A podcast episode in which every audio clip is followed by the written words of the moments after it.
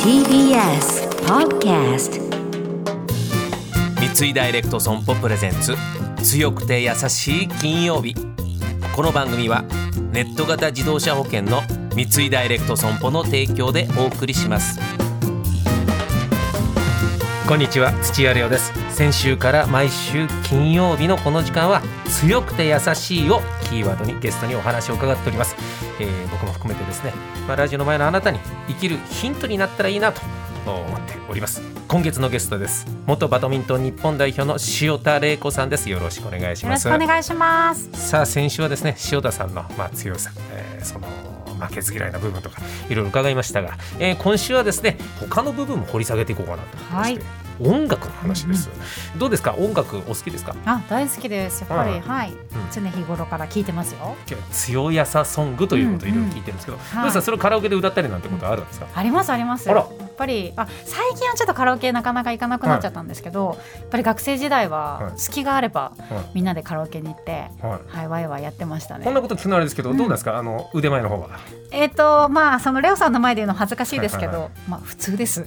いや、点数とか出るとどうですか、負けず嫌いって言ってますけどでも結構それこそ、夫と付き合ってる頃に、カラオケに一緒に行って、で点数で勝負をして、で負けた方がカラオケ代を出そうみたいな、で常に勝ってました。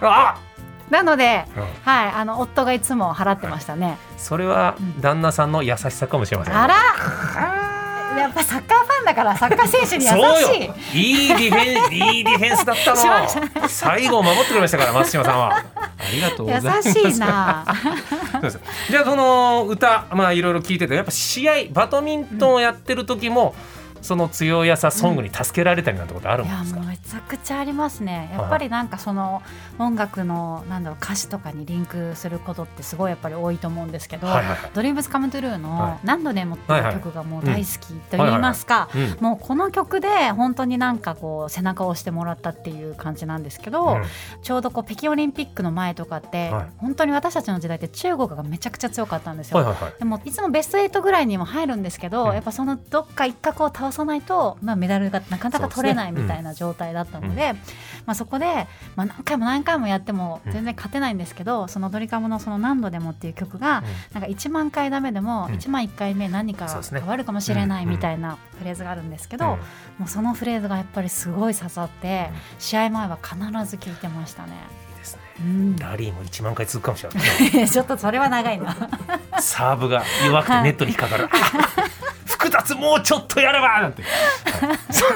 すいませんね、スポーツ大好きなもんで、ありがとうございます。さあ、そんな、いろいろ強さソングを伺っているので、今日はゲストの方に強い歌をリクエストでございますが、じゃあドリカムですかね。なんですけど、違うリクエストしてもいいですか？いいですよ、いいですよ。それは現役時代の話です。そう、それは現役の、今の強い歌ですよ。そう、今、本当ね、家事も子育ても仕事もやって、もう毎日本当に大変なんですけど、YouTube もよう頑張って、ありがとうございます。そこで、めちゃくちゃ好きな曲がありまして、でそれがBE:FIRST のスクリームっていう曲なんですけど、BE:FIRST が実は3世代でハマってまして、自分の母親と私、そして5歳の娘と、もう3人でハマっちゃってんですよ。ボーイズグループで。ボーイズグループですね。で、もうそれで毎朝必ず娘とこの BE:FIRST のスクリームっていう曲をかけて、2人でテンション上げて行ってきますをするみたいなのが恒例なんですよね。恒例なんですね、親子でね。親子でもう毎朝聴いてるので、でちょっとこのねラジオも娘聴いてると思うので、じゃあちょっと一緒にラジオの前の娘さん踊ってください。じゃあ曲紹介お願いします。はい、BE:FIRST のスクリーム。三井ダイレクト損保プレゼンツ、強くて優しい金曜日。この番組は MS&AD インシュアランスグループの三井ダイレクト損保の提供でお送りしました。